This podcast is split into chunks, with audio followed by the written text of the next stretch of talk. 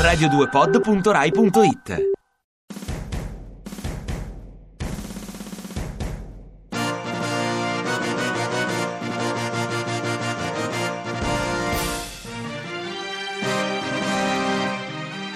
La recensione preventiva.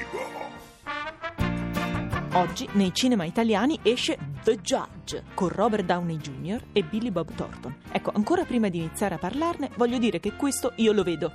Già solo dal titolo e dalla locandina sembra uno di quei film solidi che vanno sempre bene. E poi vabbè, è inutile dire che dopo i 30 ci piace Robert Downey Jr., poi non a tutte, eh, ma io e le mie amiche non gravide, quelle che mi rimangono, perché in gravidanza si sa, diventi un po' scema. Guarda che bella tutina, mo mi piace tanto il rosa. Ecco, dico, noi, sane e sessualmente attive, andiamo pazze per Robert, ma proprio che lo vuoi vedere sempre. Non che Billy Bob sia da meno. Quindi The Judge, per i motivi sbagliati, è un film imperdibile.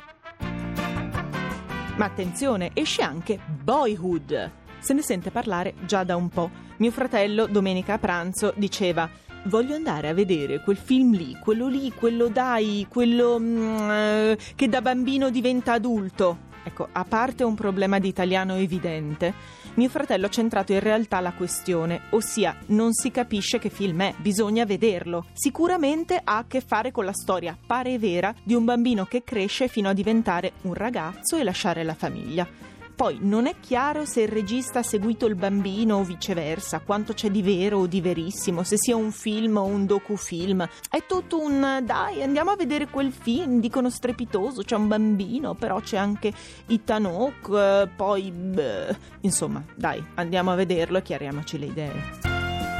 Escono anche due film italiani, due commedie. Si vocifera niente di male, o comunque niente di malissimo. Soap opera e buoni a nulla. Vorrei solo far notare la tendenza diversa rispetto alle produzioni USA. The Judge and Boyhood. Ecco, non c'è niente da fare, la lingua ci frega. E comunque il messaggio italiano è sempre un po' Dai, divertiamoci con poco fra di noi, rilassiamoci, che siamo tanto, tanto in crisi.